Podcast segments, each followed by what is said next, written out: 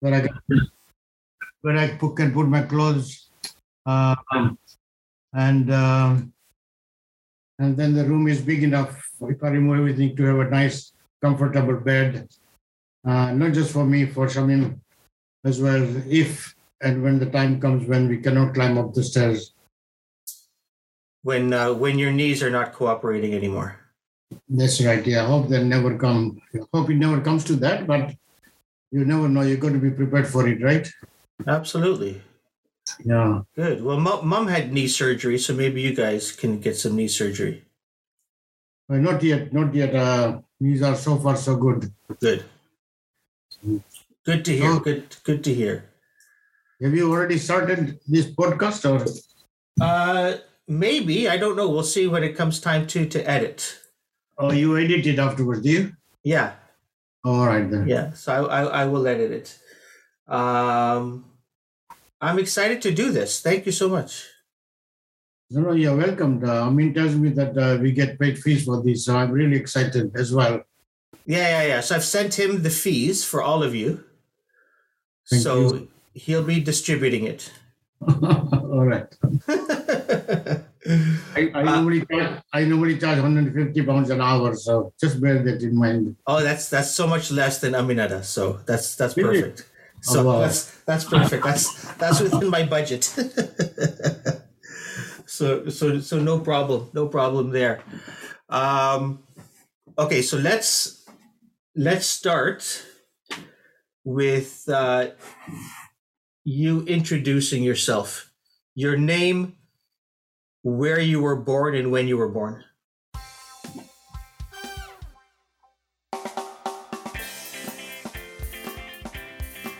Okay, my name is Tajdin Jafar Sharania, and I was born in a small town called Mbale in Uganda, in East Africa, where I was better known as Taju Jafar Kasam. Um, and I was born on the 7th of June, 1943. Thank you so much, uh, Tajuada, for joining me today. That's that sounded so formal. Um, no, honestly, thank thank you for doing this. Uh, I I told uh, Aminada that uh, my plan now is to interview all of you and to create a new website to put all of these interviews up there so that uh, your children, your great grandchildren, and their children uh, will be able to, if they're interested, to learn about uh, to learn about the family. That'd be fantastic. Yeah, so it'll be really interesting. Mm. Um, tell me about uh, growing up in in uh, is it Bali or Mobale? How do you pronounce it properly? You know, if, when we were in Uganda, we used to pronounce differently. And after coming to England, like for example, my surname in Mabale would have been Charania. But after coming to England, so that people can spell it better, it became Charania instead of Charania. And similarly, for Mabale, um, I think the English pronunciation is probably Mbale, Mbale, M and B together.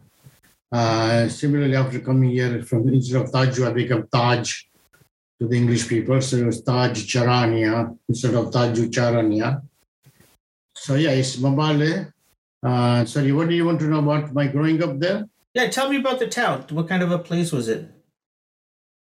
I think it was uh, it was a beautiful town uh, with a mountain in the background called Mount Nkokonjeru, which had a waterfall coming down, uh, which you could see with your naked eyes from the town, although it was a few miles away. And uh, as kids, we used to walk and go up the mountain and up to the fall. Um, and uh, but recently, having visited Uganda, um, the waterfall is almost not visible because I think they've diverted the water for irrigation. Um, so unfortunately, the waterfall appears to have almost sort of disappeared unless you go close by. So it was a beautiful town. Um, uh, to give you an idea of how small or how large it was, I would say if I tell you that there was Ismaili population of about 800, from my if my recollection is correct, um, and we had our own Jamaat Khana there. But it was the best. So this Mbale was the third largest town in Uganda. Uganda being at the time one of the three countries in East Africa, which is Uganda, Kenya, and Tanzania. Um, before it became Tanzania, it was Tanganyika and Zanzibar was separate. And then after the Sultan of Zanzibar was overthrown, and then when Tanzania became independent, uh, Tanganyika became independent, then Tanganyika and Zanzibar became one as Tanzania. Uh, so, you know, Uganda was is the smallest of the three countries, um, but the most fertile of the three countries, with the best tropical weather you can imagine, because even the equator passes through Uganda. And uh, so Uganda, for schooling, it was the best school in East Africa. Um, so we were very fortunate in that respect. When you consider that Mbale was the third largest town in Uganda, uh, the largest being Kampala, followed by Jinja, and then Mbale. And a lot of uh, boys, especially our Ismaili boys, uh, even from other communities, would come from the neighboring villages uh, to come and stay in Mbale for studies. Um, and uh, just to tell you how good the education was and the system of education was what like in England what they would call grammar school education, uh, where uh, they would encourage you uh, in what you're good at. Um, and uh, the school I went to, the unfortunately the setup at the time, the colonial times, was such that the Europeans had their own schools and they lived in the outskirts of the town with the large gardens and huge houses. And we used to call them European towns. Um, and then all the Asians would live uh, in the town with the houses also in the town. And uh, the poor Africans would be living in the jungles in their huts and small houses. Um, and uh, so Asians had their own schools. And I don't know, for some reason, we just accepted that as a way of life. Everyone seemed to, without even thinking about how fair or unfair it was. And so I remember it wasn't until I was doing my, what we call in England, A levels, which are the last two years of schooling before you go to university, that I started having Africans in our schools.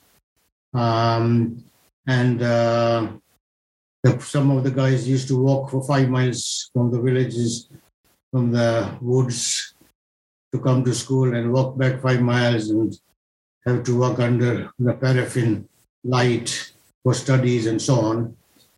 That's when uh, I think the realization sunk in that something was not right.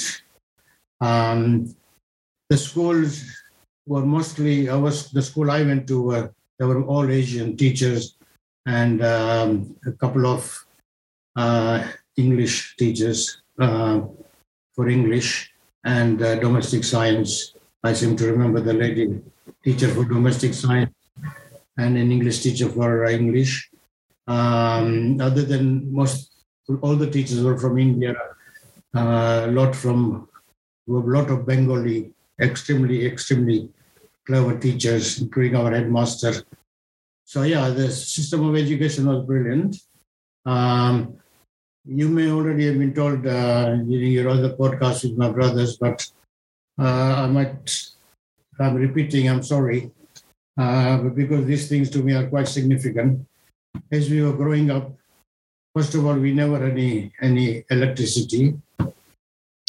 Uh, uh, we didn't have any drainage system for uh, effluent, um, and we didn't have a telephone.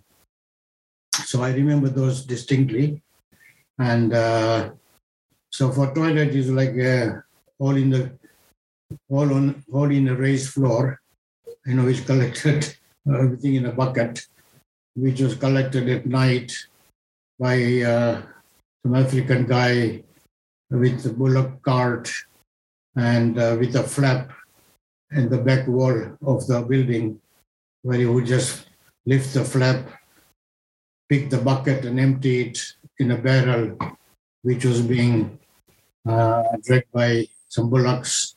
So that happened in the evening at night, so nobody was any wiser. So you can imagine all the houses were like that with sort of a rod, not necessarily made of rod, between the backs of the houses. So the guy can come and, and collect that. Um, Tajwada, was this was this just uh, in town? Like, would the Europeans have would the Europeans have running water and electricity, or was Yeah, this in the forties where there was none of this? No, no, I think I think Europeans had, had everything. Uh, it's that we didn't have, but we had this privilege of one what I just described, which even the Africans wouldn't have. And uh, one thing I cannot remember is where the water came from. Uh, uh, but I do remember that eventually we had water supply. Yeah, uh, maybe the water supply was always there um, before um, before the proper toilet systems came or the drainage system. Um, but the electricity, I remember we didn't have any issue of paraffin uh, uh, lanterns for, for electricity. Um, eventually, of course, we did have electricity. I can't remember how old I was before we had electricity, but I would imagine I guess I think maybe 10, 11, something like that. Um, and then eventually, when we did have the telephone system, uh, of course, everybody had a telephone in the shop. And uh, so there was just one operator in the town. And if you wanted to make a phone call to anybody, you just had to wind this box, you know, with a had a receiver and a box with the handle that you wound. And when you did that, the operator would answer, and then you say, I want to call Nairobi, this number, blah, blah, blah. And he would make a note of it, and then he would say he will call you back. So there was only one phone call that was being used by the town. So when- your turn came, then the operator would call you and connect you to the number you wanted in Nairobi. And that's how it's, if the telephone system started. Uh, before that, uh, obviously, we used to send out uh, what used to be, I think, telex, telex, telegrams, telegrams, yeah, yeah, telegrams, you know, which, uh, you know, we send to my uncle in Nairobi to say, uh, leaving Tororo by train, stop, arriving Nairobi, 10 a.m., stop, Friday, stop, you know. Uh, so telegram would go from the post office. And uh, as I said in one of my emails to you, and nobody knew anybody's address by house number or street number. Your address was your PO box number, and the PO box was at the post office. So you rented this box for which you had a key, and every day you went and collected your letters and things, and that was your address. So seriously, anybody asked what is your address? Uh, In those days, there would be PO box this, PO box this, not just for Mbale, you know, for Jinja, Kampala, Nairobi, Mbas, Mombasa, Tanzania, everyone had a PO box. And the PO box system, I think, still exists uh, for the mail. So the mail doesn't get delivered uh, at home. So, so this is my rec- recollection as a youngster. Uh, fantastic education system. I was very fortunate uh, to be in that system. And when I was like uh, six years before my final year at school, I had to decide whether I wanted to go for science or art subjects. And uh, we were also helped by teachers to say if you're good, you know.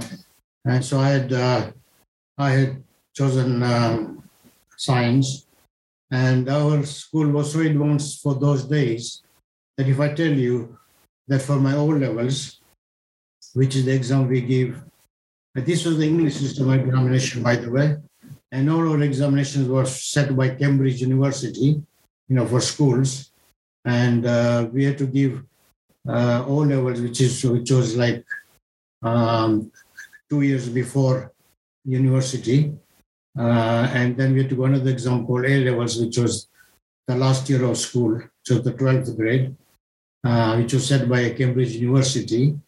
And our school was so advanced that we were being offered not just to do maths, but you want to do additional maths as a subject.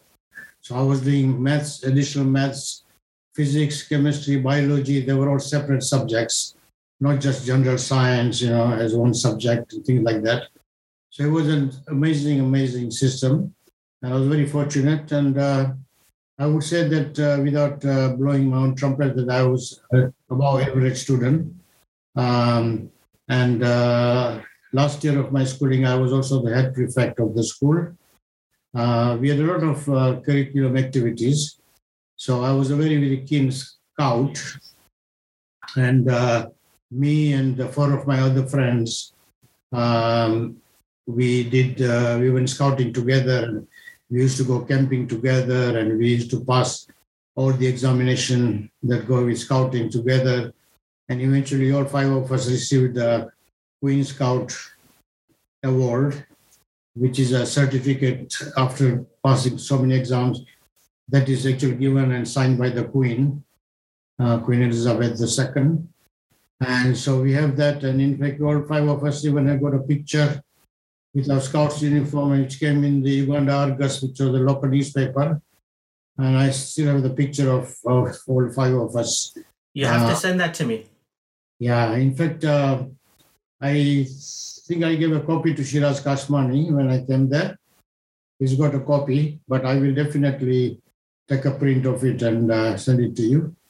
Uh, so I was a Queen Scout, and uh, I think those are my happy memories. And then in 1964 is uh, sorry, no, yeah, 1962 I finished my A levels, and then I got a so I got a place um, in yeah. Before I said that, let me explain to you uh, that uh, the system in East Africa at the time was that Uganda had a university for medicine, uh, Kenya had a university for engineering, and Tanzania had a university for law.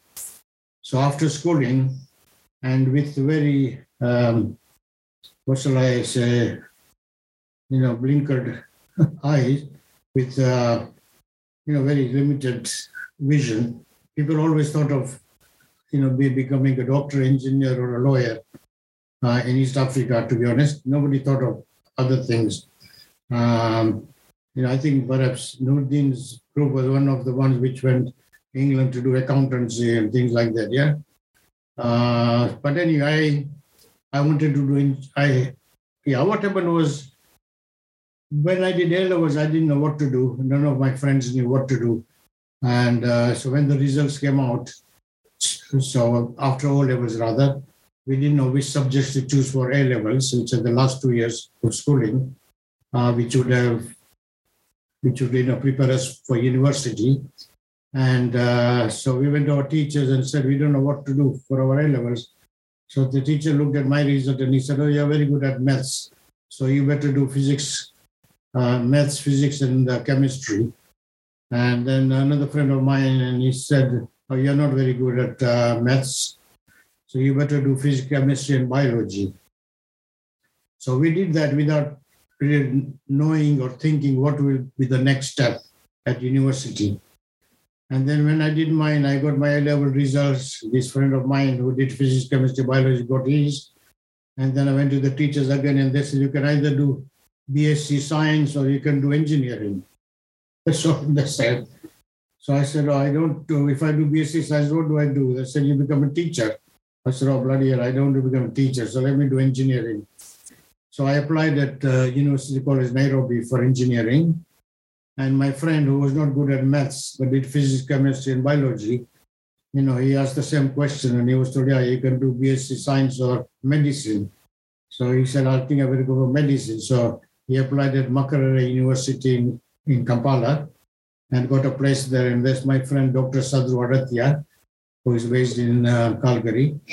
Uh, so I, I did engineering and uh, the first year, uh, the, sorry, I mean, um, I got a place in Nairobi and uh, when you get a place, it's almost like a scholarship because everything is paid by the government. So I went um, to Nairobi in 1963, uh, 63, 64. For my first year of engineering.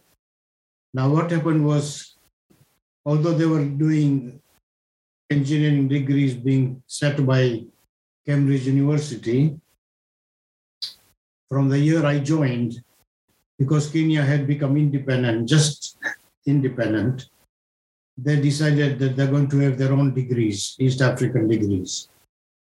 And I got a bit nervous about it and uh, not knowing whether it will be recognized throughout the world or not. So, since my brother Nurdin was in England at the time, I was communicating with him and he said, Why don't you come to England? You know, and do it here. That was an exciting prospect, as you can imagine in 1964, somebody telling you you're going to go to England, it was like something out of this world, yeah. Um, so 63, 64, I didn't pay much attention at university. And uh, Shamim, uh, Shamim was in Nairobi as well doing some course in a college there. So we had a fantastic time as boyfriend, girlfriend. Wait, time out. Huh? Hold on. Okay. Every time so when I spoke with Nurdinada, Yeah. and when I spoke with uh, with Aminada, um, they never said we had a fantastic time. It was like Nurdinada, they had to keep it secret. Uh, otherwise, you know, Ros- would be shipped back home or something. Um, uh, with Aminada, it was it was Nasamati, you know, had to go back home for a few years, and then and then and then she came um, all of a sudden you're having a fantastic time. No, no, this is in Nairobi, in Nairobi. So how, how all of a sudden are you having a fantastic time and I'm your having a good brothers are, are keeping it on the lowdown? Yeah, I'm having a good time because first of all, I think that my prospect was to go to England. Yeah. So this first year I was studying there. It did not really matter, right? And I didn't study as hard as I was capable of studying. Uh, so it didn't matter what the results came to. And uh, results didn't come to very good.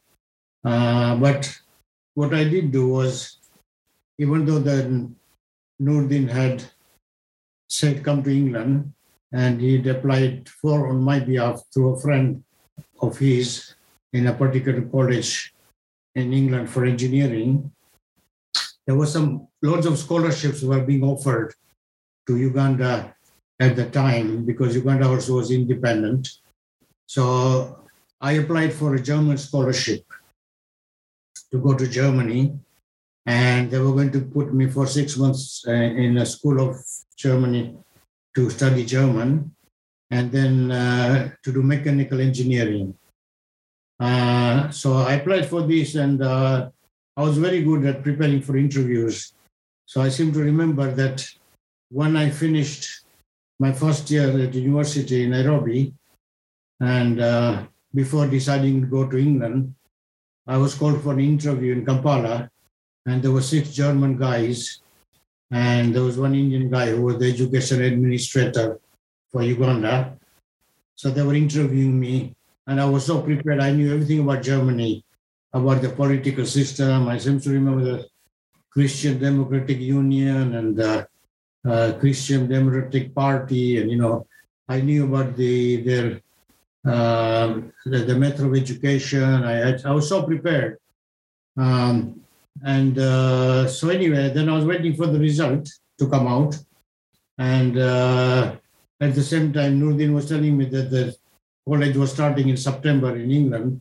I said, when you coming, when you coming? I said, let me wait for the results for the scholarship because I might get a chance to go to Germany because really they could not afford to pay for, for my education, to be honest. Uh, he could afford you know, enough money to pay for my fares to England, which was like 90 pounds uh, by plane. Um, and uh, so, so any day came when I talked to the education administrator and I said, look, am I going to get the scholarship or what's happening? And he said, I can tell you that you've got it, but it's not confirmed in writing. Okay. So I said, but I'm in a bit of a dilemma because uh, the college in England is starting and I don't want to miss it. At the same time, I would prefer to have a scholarship to Germany. And uh, he said, why don't you go to England? And when the scholarship is confirmed, I will write to you and we can pay you to go from England to Germany to, you know, and uh, that's it. So I said, oh, that sounds like a good idea. So I gave him Nurdin's address, which I will never forget. It was like 52 Abbott's Gardens, East Finchley, London, N2. 52 Abbott's Garden was the name of address of the house he was staying in. So this is before this is before the Bexley address. This is yeah, when he was staying with the landlady, him and Rosina, they were staying with some English couple. What's the what's that address again? 52 Abbott's Gardens. Edwards Gardens. No, Abbott's, A double B O T S, Abbott's Gardens, East Finchley, London N2. Uh, in those days, the zip code was just N2, yeah? And uh, so, anyway, I went to England, and uh, three months later, I got this letter to confirm that I had won this German scholarship. Yeah. And I was given two weeks to sign uh, that after I qualify, I will work for the, I'll work in Uganda for five years um, as a commitment.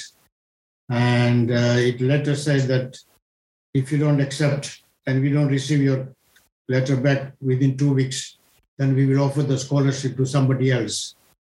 Only problem is that this letter I got was three months late because they forgot to, they forgot to write 52 Abbott's Gardens. You know, they, they just wrote care of Mr. N. Kassam, East Finchley, London N2. And then eventually it ended up in Uganda Embassy, and from the embassy it came to Nurdin.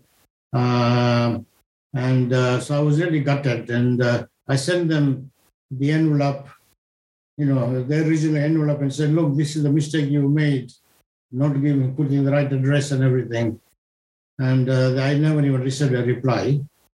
So uh, no regrets. Uh, maybe I would have ended up going to Germany and maybe my children now would have blonde hair.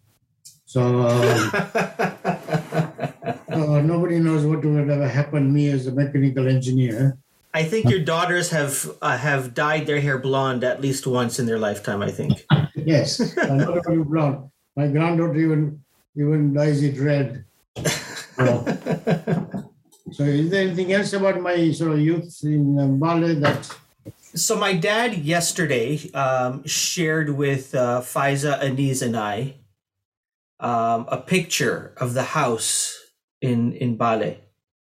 Um, and when I spoke with uh, Aminada the other day, he told me that you all lived in this one house with your grandfather. Um, this, this lovely house, the two-story house. Yeah. Yeah, that was that was we only we lived there from I would say uh, during my secondary school education.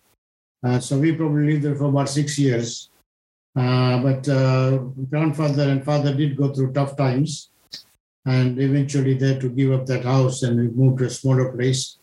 But I never saw that, uh, or not, I did see it, but I never had to leave because I had already left for England whilst we were still living in this house. My room was the one with the balcony on the first floor. And uh, I had one wall painted black, so I could use like a blackboard for my study.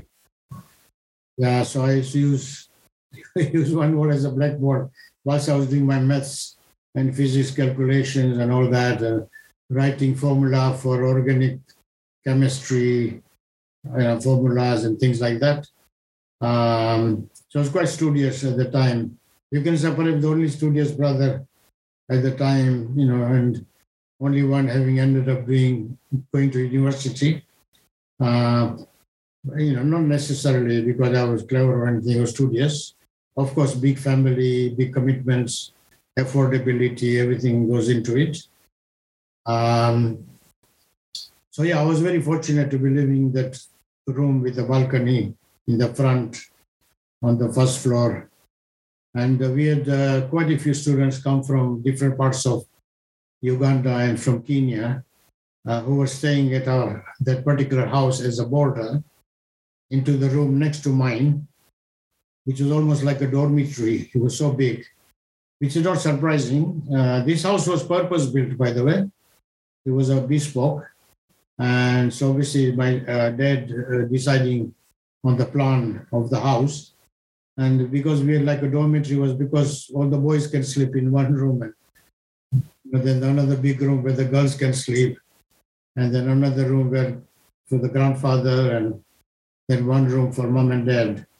So uh, it was like that. And uh, so in the dormitory, because uh, we were going through tough time financially, and Nurdin was already in England, and uh, so we had to have these boarders uh, to sleep in this room that was like a dormitory, and we had in fact I said, remember, we had one, two, three, four, up to five borders actually.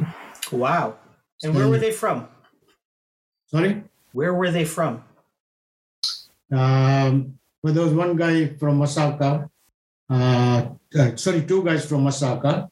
Uh, one was a Hindu Punjabi guy, the son of a barber, but he was a genius, genius, and did medicine and became a brain surgeon. And uh, then there's another Ismaili guy from Kisumu. Sorry, two Ismaili guys from Kisumu. Uh, and one Goan guy from Entebbe, you know, who used to love music and play guitar and and was uh, was suspended from school because he was taking too much interest in music than studies. So they were all to do the last. They were all there to do the last two years of schooling. So yeah, so there was this Goan guy, one guy, two Ismailis from Kisumu, uh, Amin and uh, Nizar, and uh, then the Anwar guy from Masaka, and then the son of a barber from Masaka. So yeah, five of them, and they they all done okay. They were okay. Nice. And uh, Um, so you were the studious one, I think so. Yeah. and and Aminada was the one who would bother Bapaji for some money to go see movies. That's correct. How I did it? to, Go ahead. I used to also watch a lot of movies. Uh, me and my friend used to disappear. Yeah. Yeah. yeah. but but but I was focused on my schooling education, no doubt about it. And uh, I seem to remember that even Nurdin used to admire me at the time. Uh, and uh, the system we had was uh, was also like that, which will give an incentive to work hard. So this O level I'm talking about, which is the two years before A levels, you know, in other words, two years before university, the exam that's set by Cambridge University, used to get first grade, second grade, third grade, or failed. And third grade was almost like fail. Um, and there were very few students who would get it. Um, so I was one of the four students who got it in my year, uh, A level, uh, sorry, first grade. So I even got certificate which is first grade, yeah. So there was me and uh, there was Nassim, who is Shamiman, Shamim's first cousin. And then there was my friend Sadru Aditya, who is a doctor in Calgary.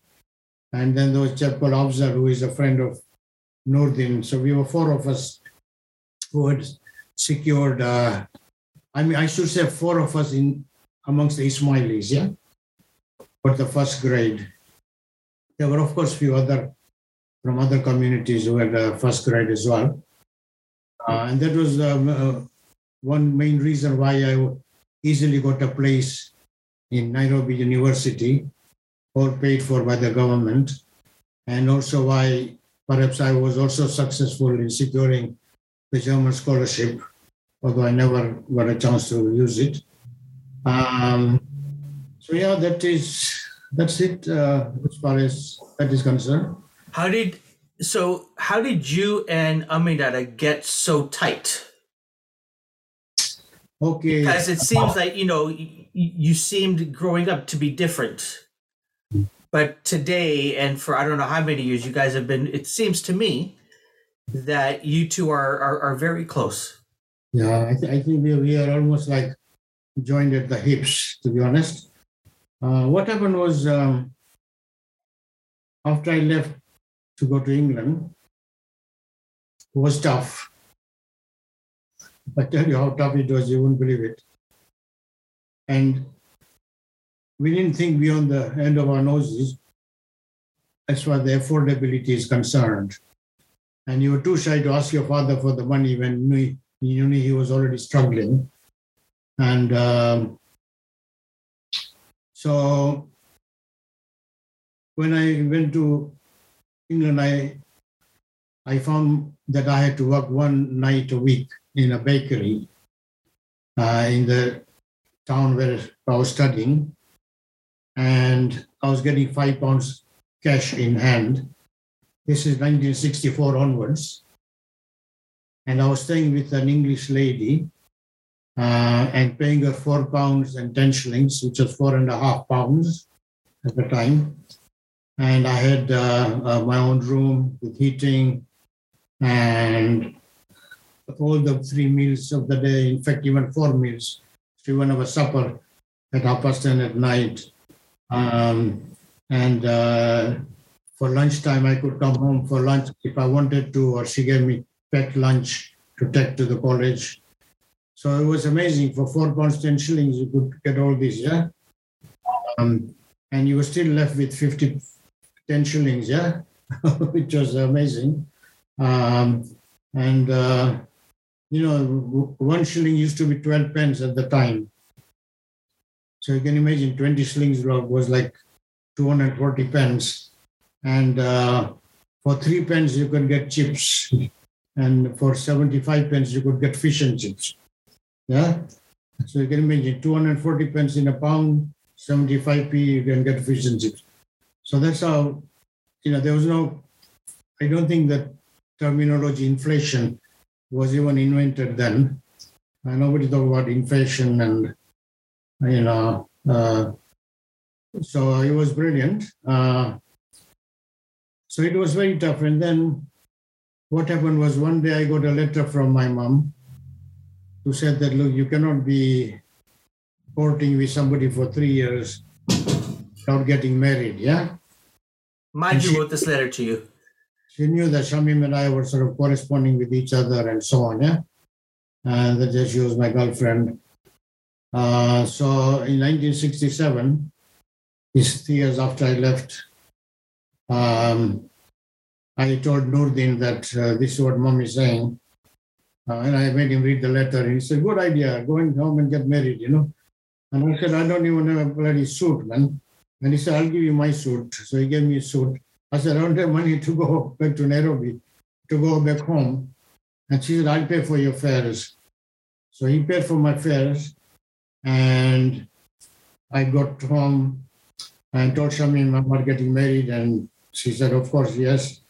And uh, it was quite funny actually, because I told my mom that, okay, we decided to get married. And my mom was supposed to send, send a proposal to Shamim's dad. So what happened was my flat flight I arranged such that it went to Nairobi because Nairobi, you know, my mom's brothers were staying in Nairobi. So it was very convenient and, and we were very close to our mamas. So I seem to remember that from England I went to Nairobi and Shamim came to Nairobi as well. Uh, she had relations there as well. So we were going out for a few days and planning this wedding and everything. And, and uh, then we decided on the, on the date. Uh, and uh, so we didn't have mobile phones in those days. You had to go to a telephone booth to make a phone call. And then, uh, so one day Shamim said, oh, let's, why don't you ring my dad and tell him we've decided on this date, assuming that my mom has already put the proposal forward. Yeah. So one evening, you know, Shamim Zaid was quite a tough guy. I mean, he was not somebody you would muck around with, yeah. He didn't even know about this. We were courting and all that. And it was like a taboo, you know, in those days. Um, so, so I got in the telephone booth, you know, Shamim next to me, and I'm ringing her dad, and I said, uh, "We've decided on the 12th of August." You know, my I said, "Who is this?" I said, "Taj." Who is Taj? I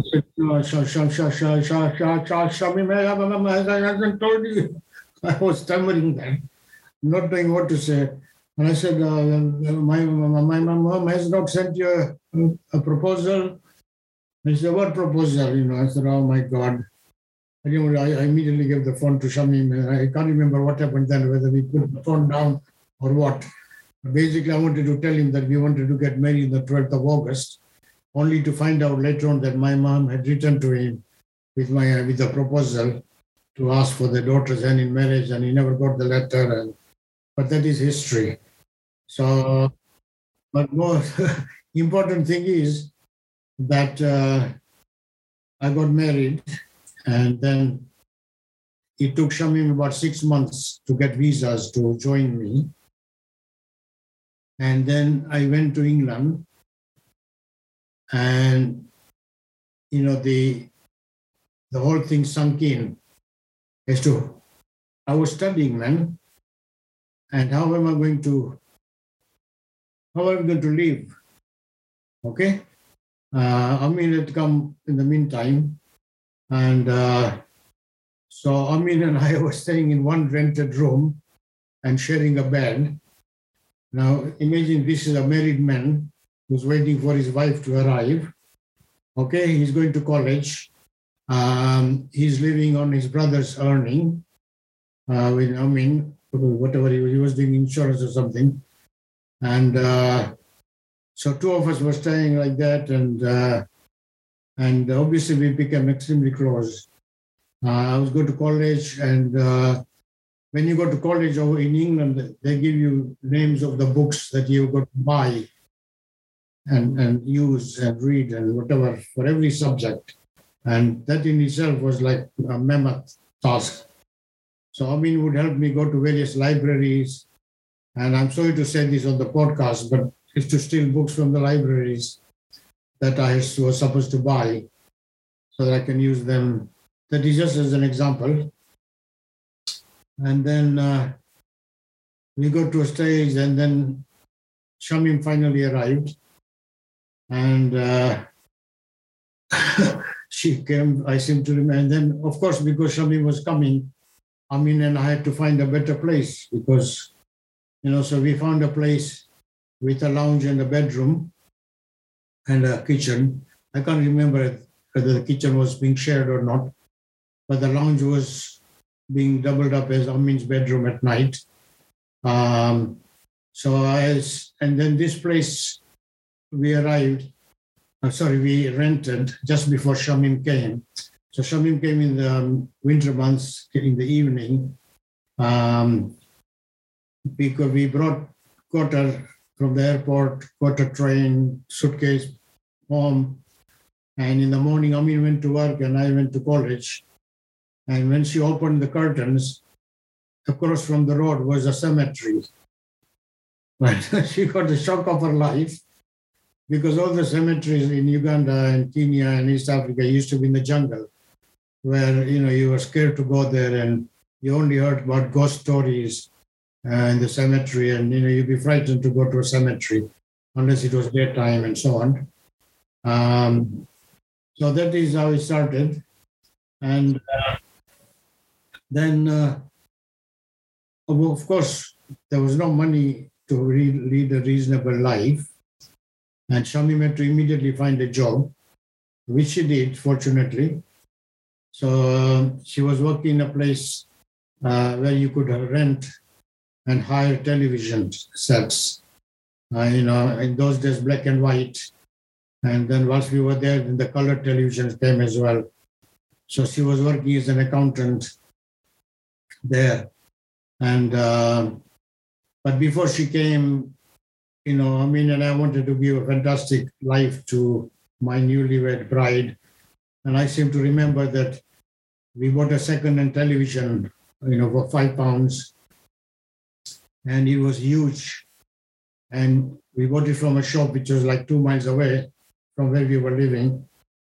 And we carried this huge thing to home and, you know, got this TV working. It was black and white. Um, so we did a lot of things like this together. Uh, and uh, most of the, you can say we struggled together, yeah, which is what bonded us together.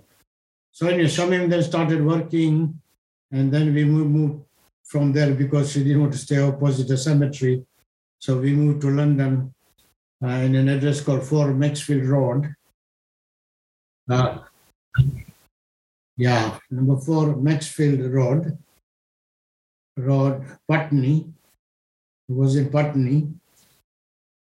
And uh, and uh, so this flat we rented was in the attic. It was in the roof space. But we had uh, one bedroom of our own with slanting ceiling, and we had a lounge of our own with. One was straight and another was slanting, and the kitchen had slanting walls all three three ways, where only Shamim was big enough just for Shamim, and uh, this was all up on the on the third floor. Yeah. And uh, on the first floor, there was a bathroom which we had to share with the rest of the tenants in the house. And uh, and you won't believe this, uh, but um, when Shamim then was expecting, and I don't know that I should put this thing, but you can edit this if necessary. We didn't have enough money to buy food, although Shamim didn't know this. So there was a supermarket, small supermarket just around the corner, where Amin and I would go and steal some tins of food. Um, uh, and uh, Shamim was feeling very hot in the summer, we were expecting a baby, and we couldn't expect, uh, we couldn't, to buy a packet of orange juice. Not that in those days they were not that readily available anywhere, but uh, orange ice cream was available, the Lodi ice cream. So, so we would buy those and crush them and put them in a jug and give it to Shami while she was expecting a baby. Uh, so, so besides stealing books from the library, we steal food from the supermarket. I must admit, most of it was done by Amin because I was too bloody scared. sure, blame him. it was amazing. I was too scared, man. And um, and uh, and then what happened was, this is perhaps the pinnacle of struggle, which brought us perhaps very close. That Amin Ada was doing insurance. He might have told you in a company called Eagle Star. And in those days, I don't know about now, but there was no full time course or even a part time course in insurance. It was like doing accountancy, chartered accountancy, where you joined a company and had articleship uh, to do accountancy. Um, and that was accepted by the British government for giving visas. Amin was doing working with this company, Eagle Star, as a trainee insurance guy, and he was loving it really, and he would have made his life out of that. And uh, and he used to get his visa once a year, and suddenly one year he went for visas, and um, they put a stamp to say he must leave within one week, leave England within one week. So there was a panic situation. Um, you know, it was almost like losing your wife or husband because three of us were staying together, almost like a family. Even in even in the attic, you were staying together. yeah, yeah, yeah, yeah. Oh my yes. goodness. Not only that, from there we moved to Mexico until Amin got married. We were staying together. Not until he got married. I think we did move out at some stage. Yeah, and I remember. I'll remember, I'll come to that. Uh, no, no, Amin was with us for a long time. And uh, yeah, I will tell you, in fact, such a long time that Anisha thought he was the father, but I'll come to that. uh, so anyway, um, uh, so so they put a stamp to say that he must leave the country within a week, and we didn't know what to do. So I went with him to the home office and said, you know, well, what's the problem? And they said he's not doing 15 hours of day studies in a week. That is the requirement. 15 hours of day studies. Okay. So we so we he went to various colleges and joined a course, secretarial course, domestic science course, whatever course you can imagine. He just joined. Uh, you know, two hours a week here and one hour a week there. And uh, so we went with 15 hours. And this again put a stamp saying he must leave within seven days. He said, What happened? He said, You haven't deducted half an hour for lunch break. And uh, so they were very hard. And um, and uh, so you are okay to talk or Karim, you? No, we're good. Yeah. We're good. Yeah, yeah, yeah. So, so we had to do something about this now because the time was running out and they would have put him on the plane and got, got him to go back to Uganda. So we then decided to let him join college full time. And I think the fee was 150 pounds for foreign students and um, join accountancy. And um, um, Shamim Chachi had, when she left Kenya, you were allowed to bring maximum 250 pounds or something. Uh, so she had that saved. So we used that 150 pounds for him to join the college. But but this also meant that he was going to leave his job. And from his job, he used to contribute five pounds a week. And uh, Shamim uh, used to earn after tax uh, 12 pounds a week. So we used to live with 17 pounds a week. Yeah. Uh, of which I seem to remember the seven pounds, 10 shillings went towards the rent. And uh, then went towards my college, uh, you know, catching train to the college and all that, and my lunch and everything. Uh, and the rest for the food and so on. Yeah. So we were living with 17 pounds a week, with I mean contributing five pounds, which was going to stop. So we didn't know what to do. So I said, okay, I will leave college. I was in my final year. And uh, I left college. And uh, that's the best thing that's happened in my career. Uh, so I left college and uh, I mean, joined college. Um, and soon after that, he got um, articleship to do accountancy, where he was getting paid. So I found after a few months uh, there was no need for me to work. So, um, and uh, I think I can't remember what work I was doing, but I think I was working somewhere in, in a big store, moving furnitures and things like that. Yeah. And uh, then when Amin joined the articleship and Shami was still working, then I didn't want to waste my life not doing anything. It was my final year, which I taken a break from, but it was too late, too late to go back to the college. So I went uh, looking for a job in civil engineering company and was not having much joy. So I went to a company called Wimpey. I seem to remember the, I never forget, 6 Hammersmith Grove was their address in London. And I went there and in those days they used to have personal managers, not, not HR. They used to be uh, called personal managers who used to recruit staff. So I went and told the reception, can I see the personal manager? And she said, why? I said, uh, I want to talk to him about a job. She said, have you got uh, an appointment? And I said, no, I don't have an appointment. And she said, well, you can't do, you can't join. But I said, I keep writing to people and nobody's even calling me for an interview. So I've come here myself for an interview. And she said, you know, you can't do things like that. And then this personal manager happened to pass behind me. And he could see me arguing with this woman. And he said, What seems to be the problem? So uh, she said, He wants to see you, but he doesn't have an appointment. So he said, What do you want? You know, he said, What do you want? So I said, I want to work for you for nothing. That's what I told him. And I meant it. So he came, he said, Come to my office. So I went to his office and sat down, told them the story of our lives, why I had left college, and why I did not need to work anymore, uh, other than get some experience by working for a company like this. So I said, I'm not after money. You know, we are quite happily living with 70 pounds a week, three of us. Just give me a job where I can, you know, learn something. So he said, okay, uh, I can't have you working for nothing, but I'll give you six pounds a week. Okay? As a trainee engineer. But you'll have to go to Wales uh, for on a, on a dam project.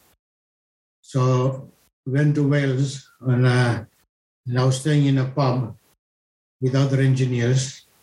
And we used to go to this amazing valley, amazing valley, where they were going to blast this mountain and use the clay for filling to form a dam. And there was a lot of protest, you know, from the environmentalists and so on. And eventually the dam was built. It was called Llyn Brianne Dam. Llyn Brianne Dam. And I was staying in a Welsh village called Llandovery, spelled with double L, Llandovery. Uh, so Amin Chacha was with Shamim during that period. And anyway, I was enjoying this training thing so much. And then after that, Wimpey brought me, uh, they brought another company called Fitzpatrick, or there's some association with it or something. What happened? No, no, no. Wimpey brought me back here, and then they're using me on a different site, on a motorway. Yeah, motorway site, M40, High Wycombe bypass. And uh, so I worked like that for a few months, and I seem to remember this. These guys were coming from Imperial College with first class in civil engineering, and they were working under me. And they were saying, "Wow, man! Wow, you know so much. How do you know all this?" And they were admiring me, and I didn't even have a degree, and I was there, you know, with a lot of experience. Yeah, as a starting out engineer, and then some terminologies they use on site they don't even teach you at college. Uh, so there was tremendous thing for me that whole year's experience. And um, then what happened was because I took a year off, you know, when I did join the college, I failed, to be honest, but which meant which meant that I continued working. So I was like two years of fantastic experience before I got my qualification. So you can imagine what my prospects were in job hunting after that after I did eventually qualify. So then um, Anisha was born whilst we were in Maxfield Road. And uh, and um, I, yeah, Anisha was born. Um, I applied for a job in a soils lab, okay? And uh, through a friend of mine who was related to Shamim, uh, who was a civil engineer and he was emigrating to Canada. And he told me, why don't you apply for this job? And I thought it's not a bad idea. Maybe I'll get some experience in soils engineering, which one of the subjects I had done, I was doing anyway, but I was not qualified then yet. So, so anyway, we, so I applied for this job. Anisha was born. Uh, then Nurdin was leaving to go to England and he was living in Harbeck's Close. So the house was available. Um, I got a job. Shami was in hospital. In those days, they used to keep women for 10 days. Afterwards. When they went for maternity, yeah. So, you know, when the baby was born, they were left, they were there for 10 days. So you won't believe this. I want to turn what luck Anisha brought us. Yeah, I picked up from the hospital in the car, which I was given as an employee, working as a soils engineer. right, I got the job. So picked them up in the car and took them straight to Arbex Close.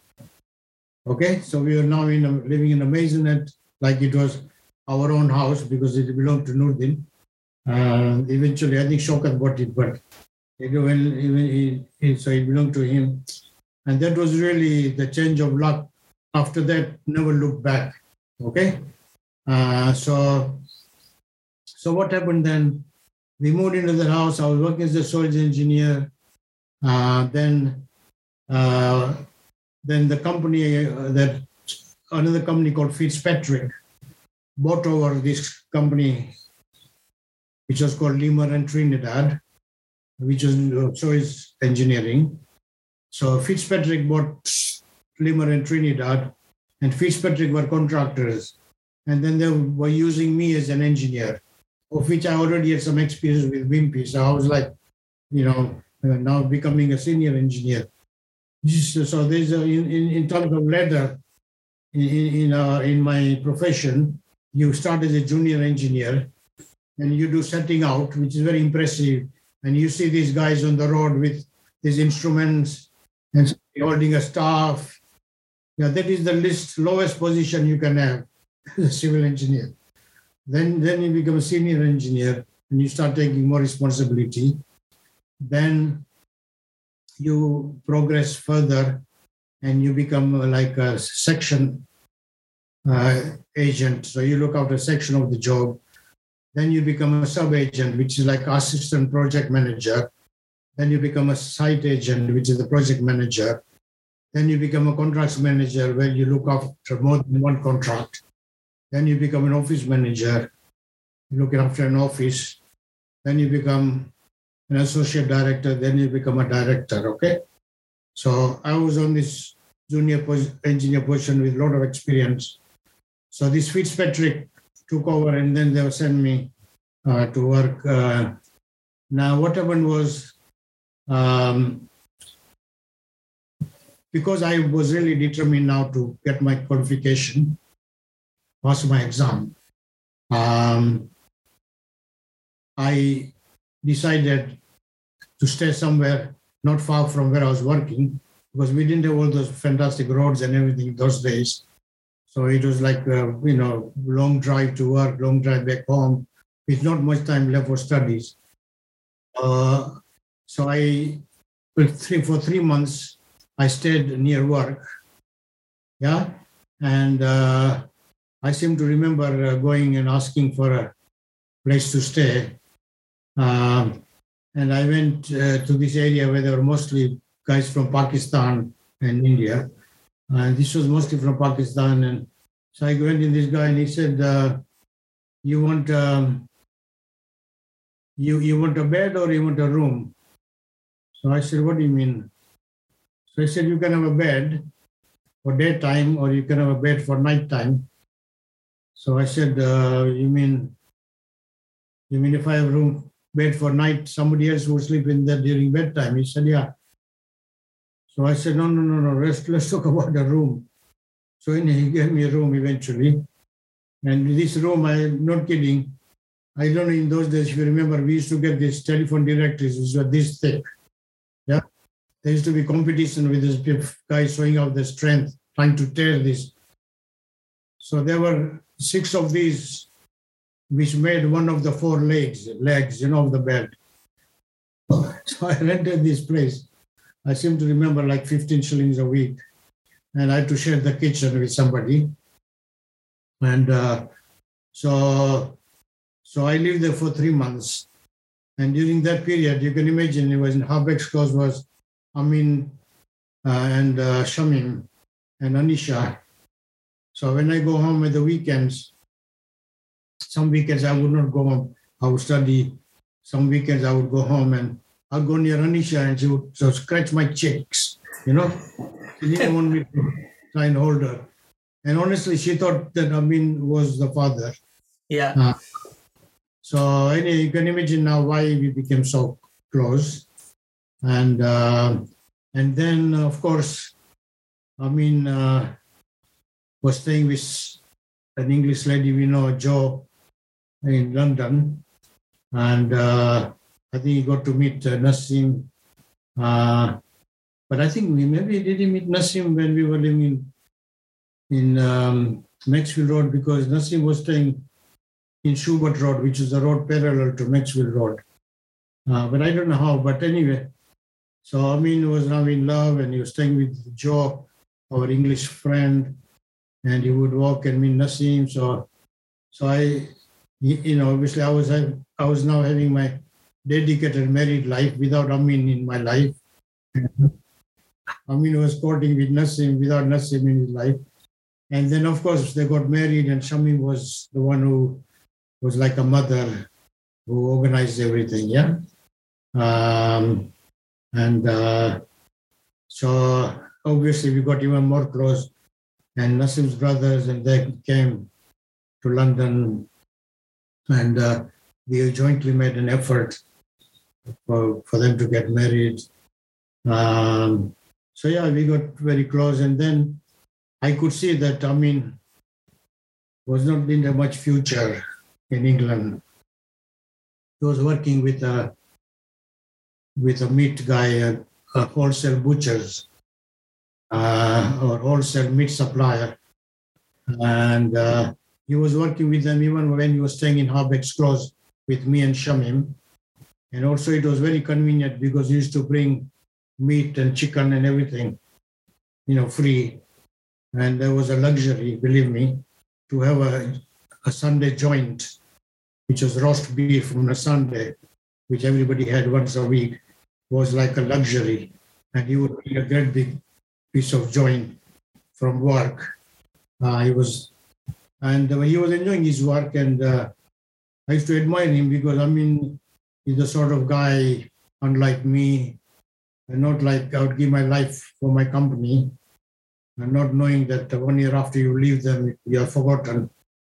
Uh, and uh, whereas, I mean, he would work what he was expected to do, that's what he would do, and nine to five means nine to five. And I used to admire him because he used to tell me, I seem to remember with this meat supplier, he was working as an accountant, he was telling me that I'm doing I'm doing one week's work in five hours and I'm getting overtime as well. So, you know, that's my brother, I mean, and, uh, and I think he's followed that philosophy throughout his life. Um, yeah, I didn't say one thing, didn't tell you one thing that I, in my profession, I had a sort of a meteoric rise. Uh, it took me 14 years from being a junior engineer that I described to be the managing director of a 500 million pound public company when I say I became managing director, actually made they made me the locum MD in uh, nine, in uh, 1984 because the MD was going to do uh, MBA course which had just come out then. MBA was quite a relatively new thing, and he wanted to do it full time uh, course in nine months and get MBA because he never had a degree in civil engineering but he was a brilliant guy. Brilliant. So he wanted some sort of qualification uh, as a director before he became MD. No, no, he did, he had become MD, yeah. So for nine months, because he went to do this course, he made me locum, made me, I was already a director. He made me the locum MD. And all the other directors were English guys, and they knew who the next MD was. So I was not getting much cooperation during that period from them. But even then, I ran the company like amazing. And then um, afterwards, they offered me the managing directorship. But for my sins, I decided to buy a company. And I left this company in 1995, which was my biggest mistake that I made. Um, and after that, I had to struggle a lot before I before I met up again.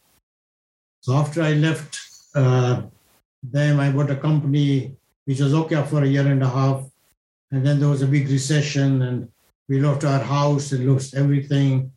I had to go to Uganda. Uh, from so from uh, we run the company down. I had bought this company in 1985, run it until 1992 to wind it down sold the company with the land, sold the house in 93, rented a place, went to Uganda on my own. And it was a struggle until I came back in the year 2000 or 1993 actually. So I was in Uganda from 90, sorry, 93 to 99, came back in 99. And then I had to really get focused and work extremely hard again to come up to the same sort of standard as I was enjoying when I was the director of the company. Uh, I think it took me up to uh, the year 2010 when we bought this house and I was able to get it refurbished. So yeah, that is uh, that's the story. Uh, and uh, I don't know if I've left any gaps that you want me to fill in. No, I want to. I want to ask you one last question. Um, what what advice would you give to your grandchildren? And maybe you've already given them this advice, but um, what advice would you give them? Not specifically about studies or career, but I don't know, life advice. Is there anything that you would like them to know if there's Yeah. one thing that they should know? I'm sorry, but I, I I'm sorry, but I have to first of all give advice of career. Yeah. Okay. because one thing I did tell you that I was very selfish as far as my career was concerned. I never thought of the family. I made my daughters change the schools 10 times. Um, Anisha, at the age of nine, uh, she sat down for an exam which is called 11 plus. But because she is born on 29th of August, she would be the sort of the youngest student in the class, but the youngest would be the one who was born 31st of August. So the system of schooling here is that the year begins from the 1st of September to 31st of August. So if you were on the 29th of August, you would be one of the youngest. But the, this, this 11 plus exam, you have to give when you were like 10 years old. But Anisha's birthday was such that she was like nine years old. And this exam was to get a place in a grammar school because the system of education had changed. Before, all the schools were like grammar schools. And then the government decided they want comprehensive schools. They wanted to encourage students who were not clever and clever, put them all together and, uh, and, uh, and let, not be competitive. You know, uh, that uh, so there, so people then uh, but, so, but the- some grammar school decided to stay as grammar schools but then it was very difficult to get a place in a grammar school so we, i was a director at the time living in Sevenoaks in riverhead with a beautiful house next to a lake. And uh, anisha set for this exam. 10000 students had set for 2000 places. And she got the place in uh, girls grammar school in a place called Tonbridge, and uh, and then I had to move from there. And then uh, the mistake I made was because I moved from there, I was feeling so guilty that I put both the girls in private school. Yeah, where the other girls were really far advanced because they were from private school from the beginning. And in England, the private schools are called public school, by the way, and uh, the government schools are called state schools. So, so I put them in a public school in Guildford. Uh, it's okay; they didn't do badly. Anisha got a degree, but uh, didn't manage to get a degree, but she did okay. Um, except that Anisha got into grand drama in English because she was the best actress in the school. and uh, and there's a, another big grammar school in Guildford, which was like 400 years old, boys' school. So when the boys would uh, organize plays in their school, they would uh, call Anisha to take a part as one of the major roles.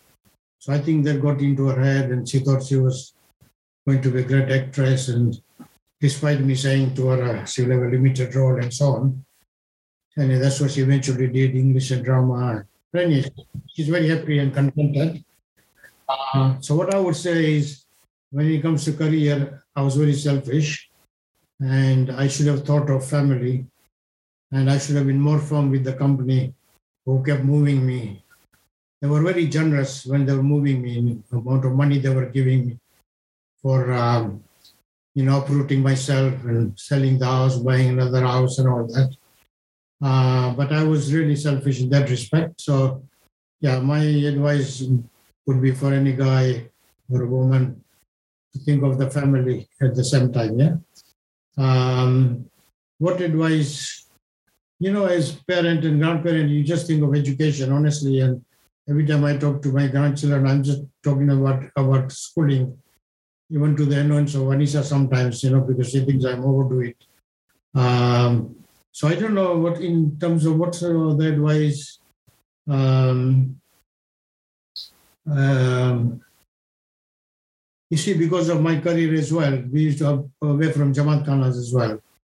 So from that respect point of view, also I've suffered in the sense like, you know, Anisha has got her own ideas about religion. Yeah, uh, as you know, I don't know if you know, but I mean, she's, you know, I what I said in my wedding speech. Yeah. I was not there at your wedding speech, so. Uh, in my wedding speech, I said, you know, that I'm I started my speech by saying, My name is Taj, and I'm the father of.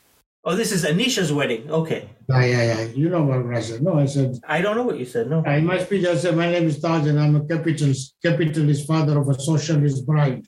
No? And, and, and, which, is, which is true, which uh, is true. And I said, I, I even offered to pay for a six meal, six course meal, but no, she wanted fish and chips which is what we had during the reception. And uh, next thing I said that I am, my name is Taj and I'm a socialist. I am a some, sorry, I said I'm some, I'm a, I'm a religious father of an atheist bride. And I asked Anisha, why, you know, why are you a non-believer? And all could she could say was God knows. So uh, so that's how my speech went. So, like Anisha does not believe in religion. Um, and I can say maybe it's my fault because uh, we used to live in the wilds where there was no Jamaat Khana and we could hardly go Jamaat Khana once a month or things like that. And I should have, uh, you know, I should have been more conscious of that, like Nurdin and Rosina, you know, they were very, very particular about their children, the religion, the sevas, all those things that you know that that that they've instilled into their children. Uh, you know, they're obviously very focused from that point of view. Yeah.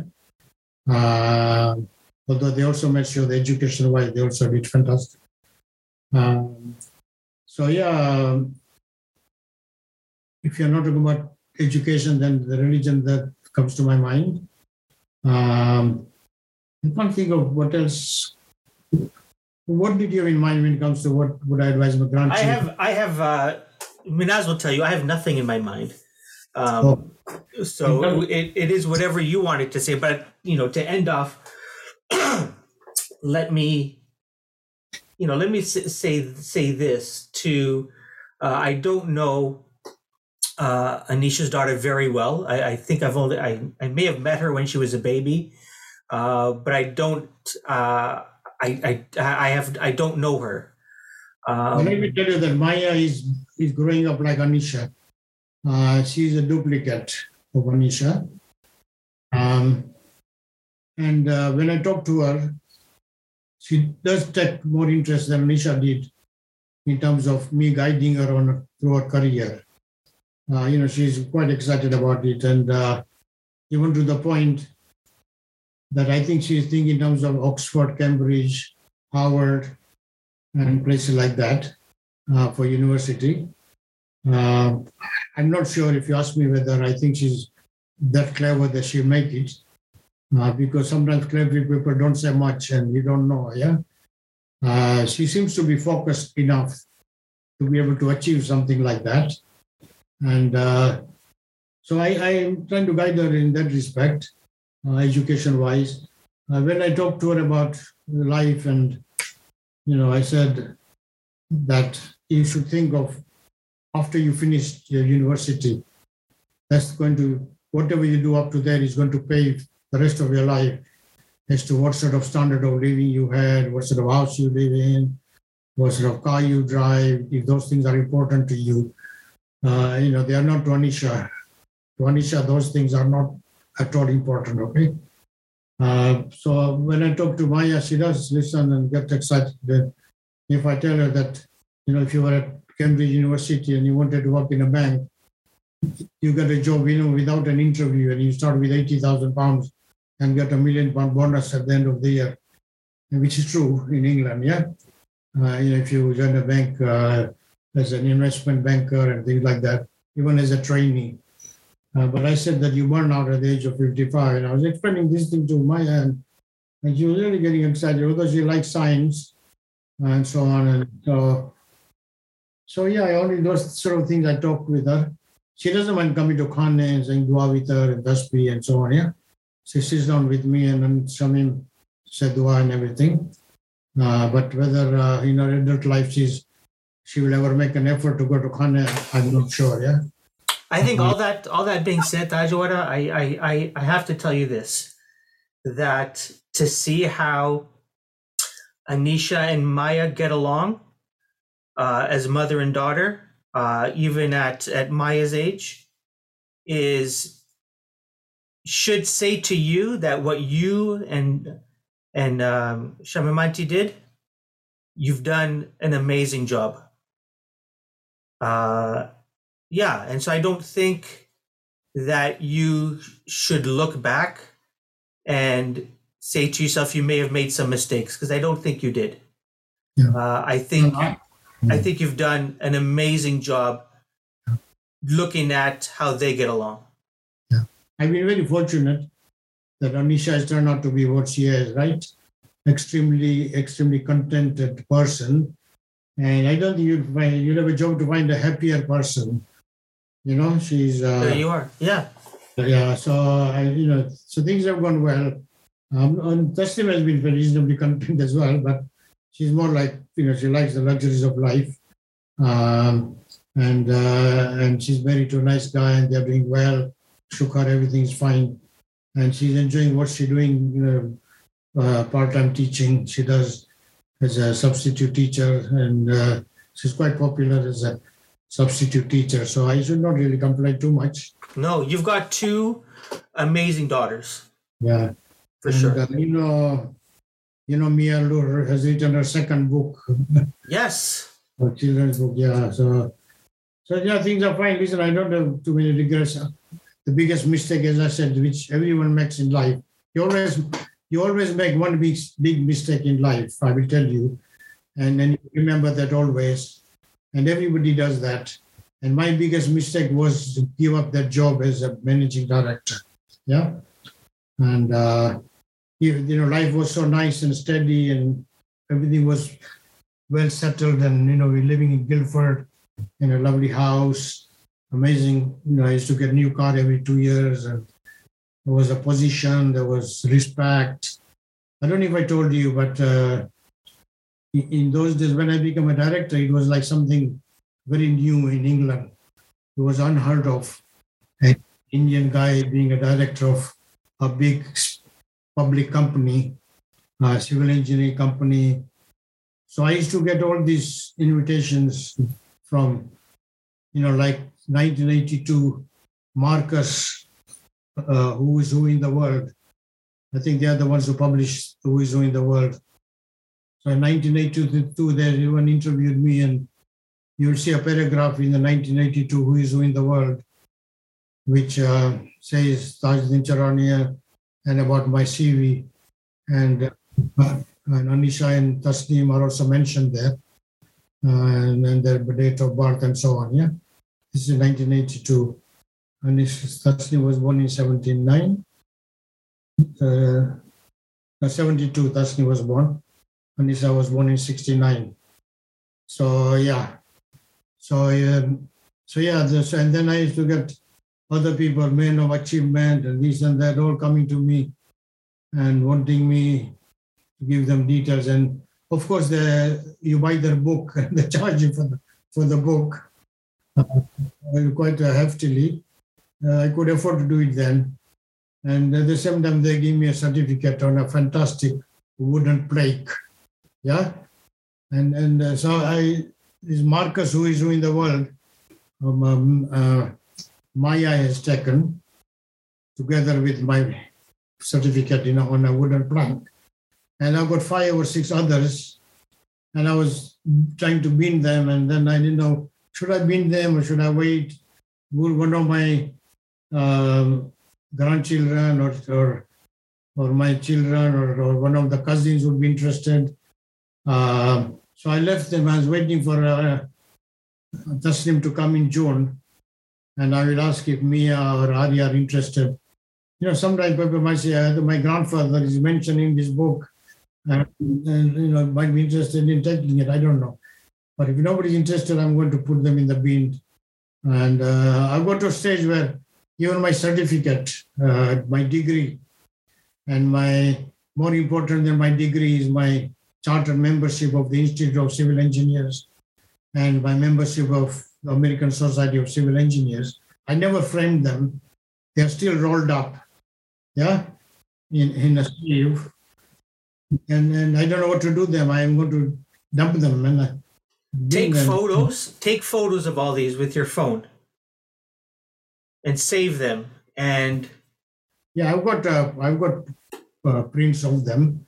Yeah. Why you send them? I'm thinking of even getting rid of the original. If I'm going to save, I might have save the original. Yeah, but I mean, like if you're going to get rid of them, like take a photo of them Okay. And save them in your account online somewhere. Okay. Right? So that it can be accessed afterwards. Sure. Yeah, I will do that. Uh, I would be idea. very interested in some of these photos. Yeah, good idea. No, no I will yeah. do that because I already got prints of them. I think. I think I did I get rid of them recently. I might have saved some prints, and I will uh, take a photo and save it. Yeah, yeah, yeah. save these photos. Yeah. Tajwada, thank you so much for your time. Well, I hope I haven't told you a lot more than I should have, and I haven't taken a lot more of your time. My God, I've taken a lot of. My God, it's an hour and a half, and you said forty-five minutes. But it was nice to talk to you, Karim. Yes, I've, I've uh, I've learned a lot about you. Thank thank you so much for for sharing. You're welcome. All the best. Ya Ali Madad. Madad.